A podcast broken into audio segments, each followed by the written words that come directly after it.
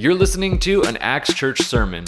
Acts Church Northwest is located in Vancouver, Washington, and we have services meeting each week at nine a.m. and eleven a.m. You can also join us online live at our eleven a.m. service each Sunday. If you'd like to know more about Acts Church Northwest, you can go to acts church n w dot org. Now enjoy the sermon. So when I was in high school, I worked at a retirement home, and I washed dishes, and that got kind of boring after a while because you do the same things over and over again. And so my mind used to race and think of things, what I could do. And one day, they were having at their, at the retirement home, they were having turkey dinner. And the turkey, they they had these huge, huge turkeys. And I was looking over at those turkeys, and I saw this wing that came out. And it was so huge, that bone was so huge, I I just thought, you know, that really looks kind of like the end of an arm bone, and and uh, what could I do with that? And so I went over and got it and cleaned it up and had it uh, with me. And then I uh, took it and pulled my shirt sleeve out and put it in my shirt so it was hanging out, just the bone. And uh, we used to uh, clean the garbage disposal by dropping broken dishes, which the waitresses that worked there would do so often. And so I put some of the, that cup into, the broken cup into the garbage disposal, and I turned it on, and it made just a horrible racket, you know, and I and I stuck that turkey bone at the top of the garbage disposal, and I just started screaming, "Yeah!" And I had gotten some ketchup and put it on the end of that bone. And then I pulled it out, and I had this this turkey bone hanging out my arm with just ketchup on the end of it. And uh, they all came to see what was going on, and and the girls were just going, "Ah!" And, and they were all having a huge reaction to this, this stump that was out there with the ketchup on it. And then I got to thinking, which, you know, I shouldn't have done, but I got to thinking, would, wouldn't it be kind of fun to go over to the infirmary where the nurses are and see what kind of reaction I get from them? So I went over to the infirmary, but I had to go outdoors in order to do that. And when I went outdoors, there was a woman standing on her balcony, and she looked down and she saw that bone with the ketchup on it, and she just fainted dead away. And uh, I was afraid to ask if anybody died of a heart attack that day, but I, I think I might have not have done a very good job at uh, that kind of a thing. But anyway, you do things when you're in high school that you don't do at other times. And uh, it's good for that. I'm glad about that. But this morning, I want to talk to you about hearing the voice of God. How do we hear the voice of God? How do we know when God's talking to us, when he's communicating with us? There's a familiar movie, Cool Hand Luke, where the wardens say, "What we have here is a failure to communicate." And that's not good when it comes to the Lord. We need to have communication from the Lord. And he wants to speak to us. He wants us to hear him. You know, Jesus said, "My sheep hear my voice." And so it's important for us to understand that communication is very, very important. So I want to talk to you about four ways in which God communicates with us. And I think that I've kind of listed them in the area of priority. I think that God, first of all and foremost, wants to talk to us vocally. He wants to talk to us directly. I shouldn't have said vocally, because that's very, very exceedingly rare. But he does want to communicate to us directly. He wants to communicate to us directly. Now, vocally is one method in which that is done to uh, us and can happen. I've never heard God speak to me vocally in my entire life, and I've never met anybody who has heard the voice of God vocally in my entire life. That isn't to say that that doesn't happen, but it's just not a very common thing. when I was in college, we had a guy who who was a really nice guy. I was in a Christian college, and so Christians play Christian pranks. And, uh, or I should say, they aren't really Christian when you're pulling the prank, but, they, but they're with the Christian, Christian emphasis involved. And he would, uh, every night he would he would pray in his room, and he was and he, and he was really wanting to know what God wanted him to do. Well, one of the guys in the dorm had this really fantastic sound system, and this was clear back in the late sixties, so fantastic sound wasn't like fantastic sound today, but it was good. It was really, really good. And so we went into his room, we hooked up the speakers in the hidden spot, and uh, we hooked up a microphone, and that night he went to pray, and he says, "Lord, what do you want me to do?" And then from the other room with a mic, somebody said, "I want you to be a missionary in Africa."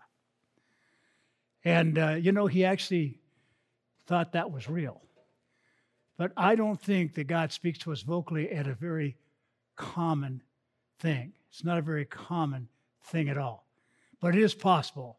He spoke to Samuel. You remember when Samuel was just a little child, and he heard a voice. And Samuel says, you know, the next time you hear that voice, speak, say, "Speak, for your servant hears."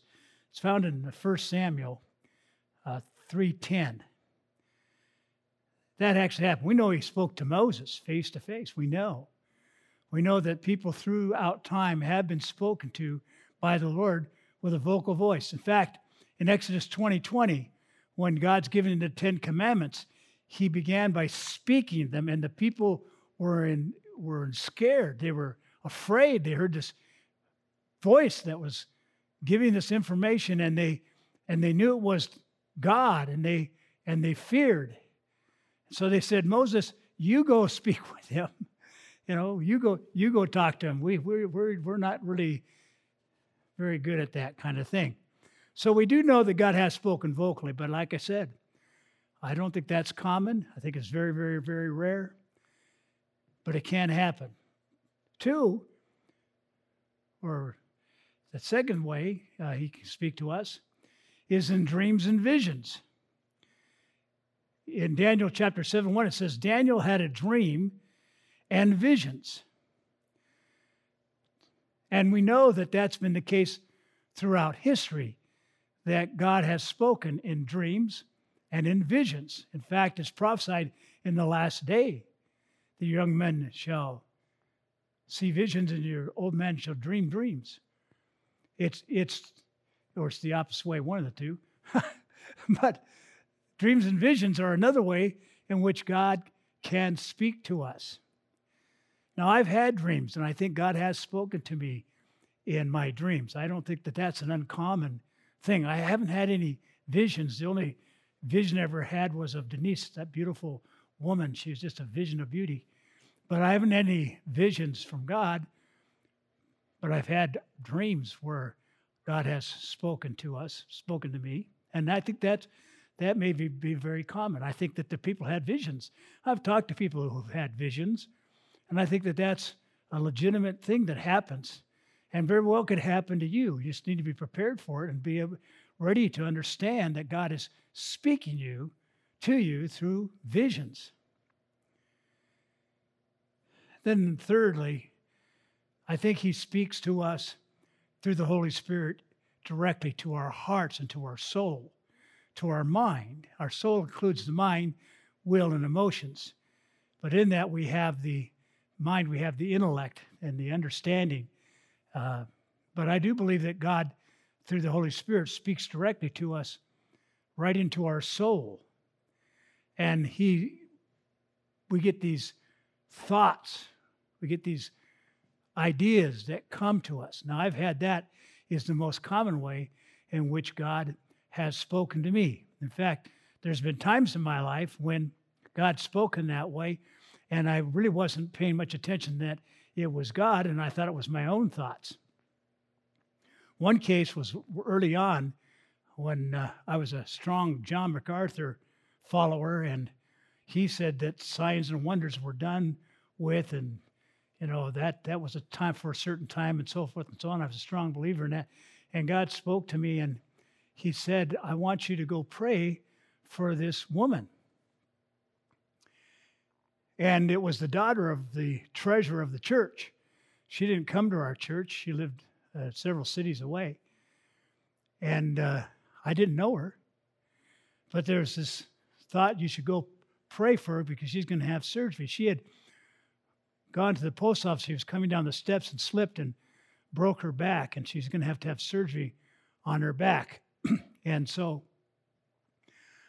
I, I I thought, you know, it would be nice to pray for her. But first of all, I have no idea where she lives. I have no idea how to get in touch with her other than her mother. And and uh, so this must just be a, some thought that's racing through my mind. Maybe it's yesterday's pizza or something. I don't know. But I, I didn't make sense to me. So I said, nah, I'm, I'm not going to do that. And it came again and, and again and again. And I was finally, I realized I'm not arguing with myself because I already made up my mind. I already knew what I was going to do. I was arguing with God. As soon as I realized that I was arguing with God, I went directly over to this mother's house, the mother of the da- daughter with a broken back. And uh, when I got there, I didn't know how I was going to talk to her about this because it was totally out of my realm. You know, after all, I was a Quaker at the time, you know. Uh, we're kind of conservative. We we really don't do those kind of things, or at that time we sure didn't. And uh, so I didn't know how I was going to approach the subject. So while I was trying to think of how to do it, there came a knock at the door. Now you talk about God and the way he works. And, and he was speaking to me, and I knew he was speaking to me, and this absolutely confirmed it because the person at the door was the daughter who was going in for surgery the next day, and she was dropping some things off to her mother, going over some of the information about the surgery. So I didn't have to go find her. God sent her there while I was there at her mother's home. To make a long story short, I, I did pray for her, and God miraculously healed her back. The surgeon did not do surgery because they took x-rays, as they often do, the day of the surgery, and they couldn't find any problem with her back. They sent her home. But I knew God spoke to me that day. I knew it. And that's how God does. He, he speaks to us directly by, by his Holy Spirit. In John fourteen twenty-six, it says, "But the Helper, the Holy Spirit, whom the Father will send in my name, will teach you all things and bring you into remembrance of all things that, that I said to you." The Holy Spirit is, is the one who's speaking to us. He's speaking to us. He's given us revelation. He's given us understanding. He gives us information. He leads us. He guides us. He directs us.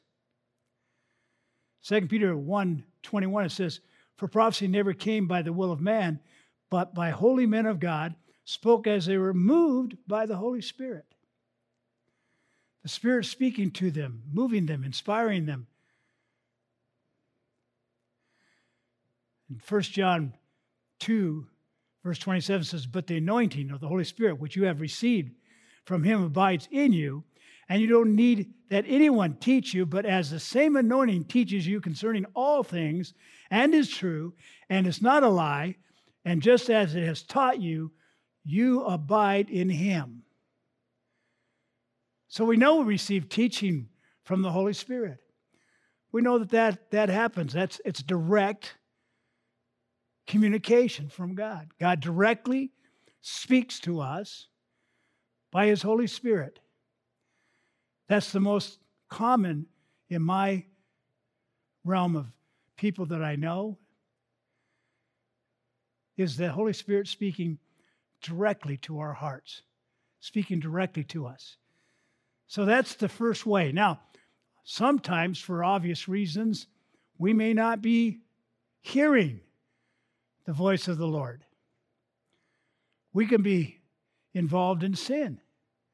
And we know that sin separates us from the Father, from hearing from God. And He can override that. But generally speaking, if you're walking in sin, you're not going to get a whole lot of information from the Holy Spirit except to repent, but to turn away, but to make right that sin. But you're not going to get direction. You're not going to get revelation. You're not going to get those things. So it's this, the Spirit that does that. It's the Spirit who teaches us and, and, and is with us. But sin can stop that from happening. We can put it off as some other thing. We could actually receive the information and not accept it. Now, that's not an uncommon thing when I explain this to you. Sometimes God asks us to do something that we don't want to do. An example of that is Jonah. God said to Jonah, I want you to go preach to Nineveh. He didn't want to do it. He ran the other way. You can act in rebellion. You can disregard. You can pay no attention to the promptings of the Lord. And then you're not going to hear anything. You're going to start to have other things happen in your life. Psalm forty-six ten says, be still and know that I am God. In Psalm fifty-eight, excuse me, Psalm eighty-five eight says, I will hear what God, the Lord, will speak. If I'm be still, you know, if you're talking all the time, it's very difficult to hear. That's why God gave you two ears and only one mouth. You're supposed to be listening, waiting on the Lord to hear from Him, not jumping in front, not coming with your own agenda, not all those different things, but just waiting in stillness for the Lord to speak. Communing. Communing leads to communication. To commune with the Lord. Just to wait upon the Lord. Just to wait to hear from Him. He will speak to you. You're His child. He, he wants you to know things. He wants to communicate with you. Now, secondly, I think that if we are, for reasons I've already talked about, not listening to God, not hearing God, I think God moves to a, another step, and that is through His Word. The writer of Hebrews says, for the Word of God is sharper than any two-edged sword, and it cuts right to discerning the thoughts of our heart. And the Word of God can penetrate, can touch us. We may not be listening, but all of a sudden we hear the Word of God, or we read the Word of God. A lot of times it's the latter. We're reading the Word of God, and all of a sudden we're struck. All of a sudden, we realize God begins to speak to us. And He works through the Word of God. He works through His Word. Even when we're in fellowship with the Lord, He speaks through His Word and the Holy Spirit. Because remember, the Holy Spirit is the one who interprets all those things. It's the things that are spiritual can't be understood by carnal, by those who are fleshly, by those who are unsaved. It has to be understood by those who are spiritually discerned. It's spiritually understood. So the Word of God can fall upon deaf ears, but the Word of God also can awaken people. It can be strong. It can be powerful. It is. It's quick, powerful, sharper than any two-edged sword. And so the Word of God will speak to us. It can bring us discernment. It can bring us help. It can give us understanding. For instance, oftentimes when you're trying to discern the will of God, you can ask yourself some questions. Does this go against the Scripture? Because God's not going to lead you in an area that's against the Scripture. So if the Scripture speaks to you about something and you realize, okay, then that certainly isn't the way I'm going to go, because the way I'm going to go would violate that. It gives you an understanding. It gives you parameters. It gives you wisdom. So the Word of God will speak to you. Once again, the Word of God works in conjunction with that first method of direction, directly speaking to you through the Holy Spirit. The Word of God becomes more powerful as the Holy Spirit is moving in it. And so you'll see through the Word of God what you should do, for instance. Psalm one nineteen, verse one hundred five, by the way, Psalm one nineteen is the longest in the Bible of the of chapters, as they have called chapters. Your word is a lamp unto my feet and a light unto my path. How do I receive direction? By receiving light, by receiving revelation, by receiving guidance. And your word brings that into my life. What, where should I go? What should I do? Your word will confirm, will direct, will give understanding into what God wants you to do. So the Word of God becomes powerful in that communication way as well. Third, if we're not really listening to the Word or letting it penetrate us, and we're not in commun- communion with God, we're not receiving anything from Him directly, then I think the third thing that happens is He speaks through people. And He speaks through people in all different ways, even, even children sometimes will speak to us, and God will use what they say to turn us around. It's amazing. You'd be surprised at how many children have brought their parents to the Lord by asking them to come to church with them, where they hear the gospel and become saved. But God can use anything to speak to us. But He uses people. And that's part of His chosen method of reaching us, is through people. In Galatians six, it says, if a brother's overtaken in a fault, you who are spiritual, go and restore that person. And that, that word restored in the Greek is the word kartotismo, which means to mend better than new. It's a, it was a fishing term when they would when they'd fix the knots in the net. If it had broken, they actually made it stronger. That knot will never break again before the other ones fail.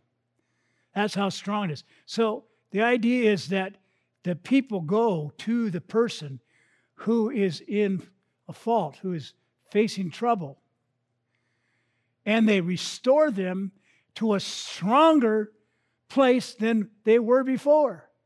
And God uses people to speak to us. God uses people to restore us. God uses people to lift us up. And so people become an important part of God's communication to us. It's people who do something kind to us that we recognize is from God and draws us back to God. Cards, letters, prayers, all these different things that people do that affect our lives, that bring us back into communication, back into communion with God. In Ephesians four, eleven and twelve, it says, and He Himself gave some to be apostles, some prophets, some evangelists, some pastors and teachers, for the equipping of the saints, for the work of ministry, for the edifying of the body of Christ.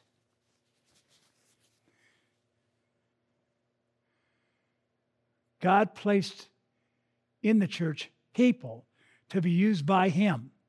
And for what is their purpose? To bring about edification, salvation, to bring about exhortation, admonition, and even at times exhort, exhortation. To edify, to build up, to strengthen, to encourage. It's the reason that we gather together is because when we come together, we help build up one another. We help strengthen one another. People become an important part of our spiritual health. It's people who disciple, people who mentor, people who care, who nurture, who give firsthand, face-to-face encounter. Now, that can, these all can be used outside of the way I'm prioritizing them here. We certainly know that as a believer, we can be helped and instructed by people. We know we can be encouraged by people. We know that all those things that bring positive things in our lives can be done. It doesn't mean that if you do the first, the others don't have any effect. They certainly do. They just become even more powerful, but in a in the sense of somebody who's walking away. If they're not listening to God, if they're not reading the Word, if their hearts grow cold, then God will send a person into their life. Prophets of old were sent to the people who weren't paying attention to God, and they would speak to them. It's how God spoke. He spoke through prophets. In Hebrews, it tells us that. In various times, in various ways, God's spoken through his prophets, it says. So we know that that's the case, that people are used of God to bring us back to God, but also to encourage us, to teach us, to strengthen us, to build us up, to bring us into unity. There's something powerful about a group of people. Now, I can have some pretty strong time of prayer by myself, but it seems like the fire is a little bit stronger when there's more than one. And where two or three are gathered, there seems to be something that goes on there, something that happens there, something that strengthens and encourages. At one time, there was a movement called Promise Keepers. Some of you may even know of Promise Keepers. They're, they're still around, actually. But at this particular time, they were very, very strong. They were filling stadiums full of men. It was a men's ministry calling men to be powerful in their home, in their church, in their spiritual lives, calling them to be the priests of their home and leader. And it was a very, very strong, strong movement. So a whole stadium, Autzen Stadium, was full. I was there when it was absolutely full of just men. I want to tell you something. There's something about when you get thousands of men together and they're singing to the Lord and the stadium is rattling with enthusiasm and excitement about God. There's something powerful about the dynamic of that group that's pretty powerful. Just being there stimulates. It really makes you come alive. It's very easy to flow in the Spirit. You're surrounded by such a great cloud of witnesses, as it says in the Scripture. That's the importance of people in our lives is very, very important. And the gathering of God's church in person is powerful. There's something about the gathering together, the dynamic that takes place when we're worshiping together, praying together, being together, smiling at one another, having fellowship with one another, reaching out to one another. I ran the seniors ministry at a church, large church, and we would uh, take trips. And we bought a luxury bus because the school bus beat us to death. I mean, we'd go on a trip, and with your knees stuck up in those steel back seat of the seat in front of you because they were made for kids. They weren't made for uh, larger people. Very uncomfortable, stiff seat, and you just bounced like crazy. And it was horrible. So we bought a luxury bus, and we sit down in there. You could just recline. We had television. We had uh, uh, music playing. But there was so much ministry done in that bus, I can't tell you. I watched as people got together in little groups and shared with one another. A lot of the sharing wasn't about the weather. It was about, my grandson needs prayer. Well, let's pray right now. Let's just go to the Lord and beseech him on behalf of your grandchild.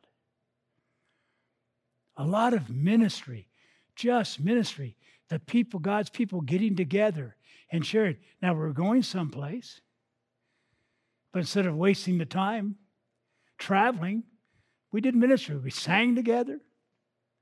We prayed together. We had some fantastic times of worship on that bus. People came to know the Lord through that bus.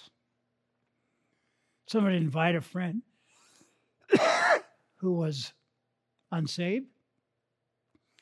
They go on a trip with us, and next thing you know, they want to know the Lord too. There's something powerful about the fellowship of believers. We have home groups that meet. And if you're in a good home group, you know exactly what I'm talking about. There's something there, the connection there. We have people looking forward to the next week of coming just so they can spend time with those believers who encourage and carry them, and they pray for one another. They share each other's lives. And we eat. Something Christians can do, we can eat. Just not supposed to be gluttonous. I try not to be. But the power of people is impressive. The power of people is one of the ways God speaks to us, communicates with us, and I think even empowers at a greater level. Now, let's just say for a moment that you're still not listening. You don't listen to God speaking to you. You don't read his word. You don't listen to the people, the counselors, the people who care about you. You don't listen to them either. You just throw them away. Then we get into the Jonah situation. Remember I told you, Jonah was told to go to Nineveh. That's what God wanted him to do. Well, God wants to have you in communication with him. So Jonah takes a boat ride in the opposite direction. And what happens is the sea starts tossing and they're going to all die. And Jonah finally says, you know, guys, I'm the one who's causing all this. Throw me overboard. And they didn't want to do it. I mean, who wants to throw somebody into a raging sea? But he said, throw me over. And maybe, just maybe he's thinking, I'm still not going to Nineveh. Even if I drown, I'm not going to Nineveh. I mean, he may have thought that. I I kind of would understand that thinking, because I've met people who are very, very stubborn. I'm not going to name names. But they tossed him into the sea. It says he was swallowed by a great fish. Spent three days and three nights in the fish. How that was done, God knows. He's a God of miracles. But anyway, he came to his senses, spewed up on the land, And guess what he ended up doing? He ended up going preaching to Nineveh. See, God has a way of getting our attention. God has a way of getting to us one way or another. Another example is the prodigal son who left his father and went to a far country and spent his inheritance. All his friends were gone. All his money was gone. Ended up clear to the point where he was eating the same thing the pigs eat. And in Jewish system, you got to understand, pigs were unclean because of what they ate. They couldn't eat a pig, let alone what the pigs ate. And he was eating that. Good Jewish boy eating pig slop. And by the way, we had pigs on my grandparents' farm. And I saw some of the slop. When they say slop, they mean slop. And they grunge it around in the mud and everything else. Ugh. He was eating that. And it says, and he came to his senses. It's about time. It's about time he came to his senses. He came to his senses, and what does he do? He says, it's better to be a servant in my father's household than where I am now. And headed home. When he got there, his father was looking from afar off. I had a feeling that his dad was looking for him the whole time. This is our father, is looking for us. He's waiting for us to come back. And, and what was the welcome? Was it, I told you so. You sure made stupid mistakes. No, that's not what he did. He greeted him, kissed him, threw a big feast in his favor.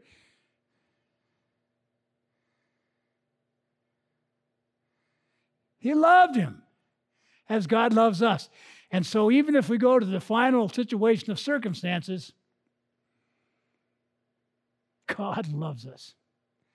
But circumstances come in speaking to us also in other ways. You might have heard the term, God closed the door.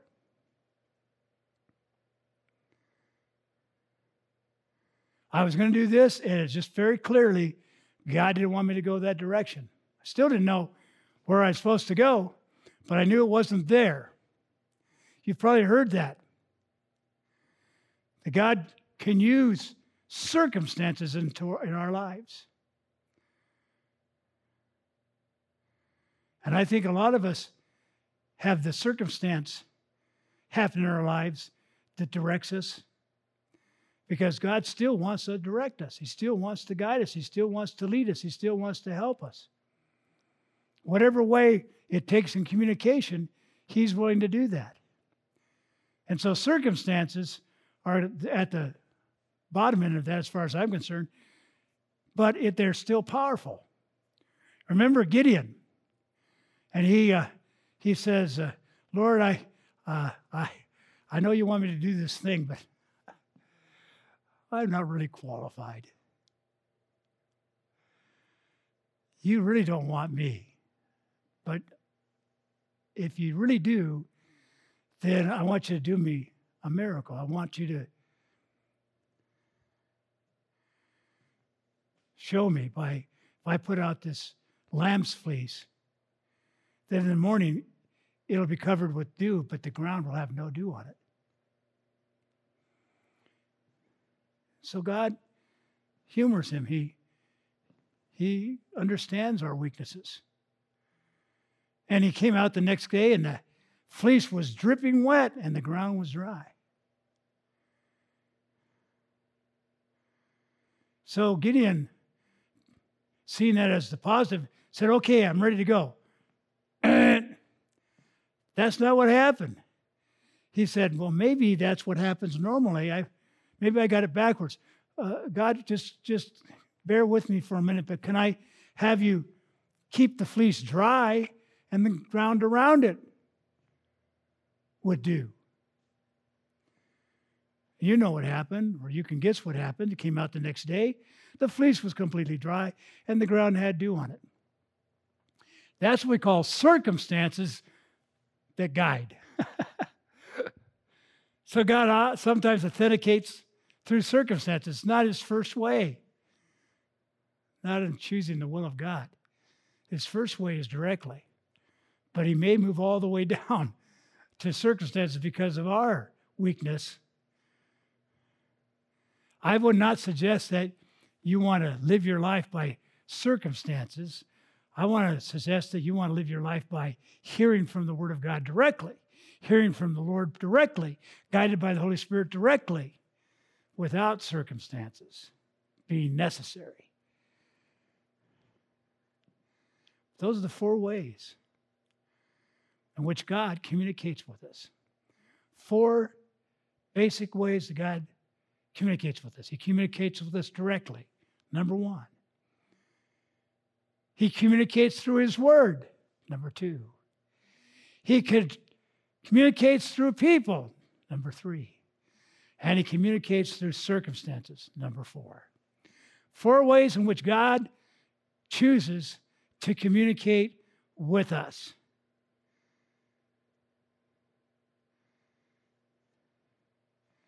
It's easier to go with the flow. It's easier just to commune with God. And it really, doesn't He ask us to do that anyway? Paul says, pray without ceasing. What, what is prayer? It's not us speaking to God. It's communication with God. It's Him speaking to us and us speaking to Him.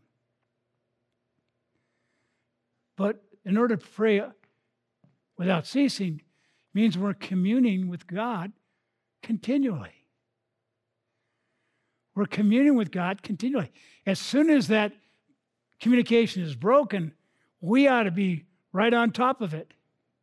When we sin and we do something wrong, we need to get it taken care of immediately. Don't let it linger. If we have a wrong thought, we need to cleanse it. We need to deal with things so that we're constantly in communication with God. Constantly in communication with God. I hope that you are able to do that more and more every day until it becomes normal. That'd be fantastic. That'd be great.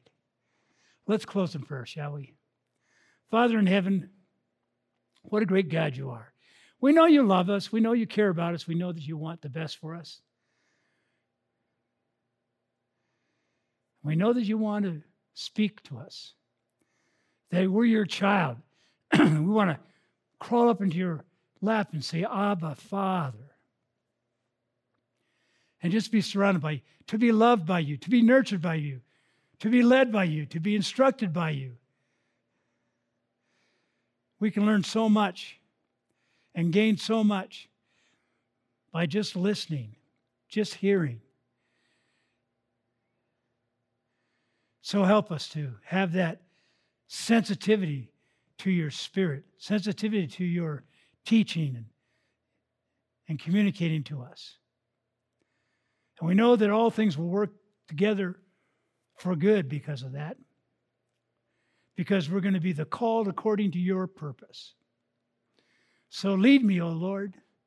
Guide me, I pray. Strengthen me, lift me, use me, mold me, melt me. Use me. We pray all this in the name of Jesus, who is our Lord and our Savior forever and ever. Amen and amen. Thanks again for listening. We hope the Lord blessed you through it. We'd like to invite you to join us on one of our Sunday morning services at either nine a.m. or eleven a.m. Whether you would just like to find out some more info about Acts Church, or if you'd like to plug in and take some next steps in your faith, acts church n w dot org is a great place to start. You can also email us at info at acts church n w dot org. There's always more content coming, whether it's on YouTube or on our podcast channel, so be sure to subscribe to both of those to always get the newest content from Acts Church. Until next time, we hope you have a blessed week.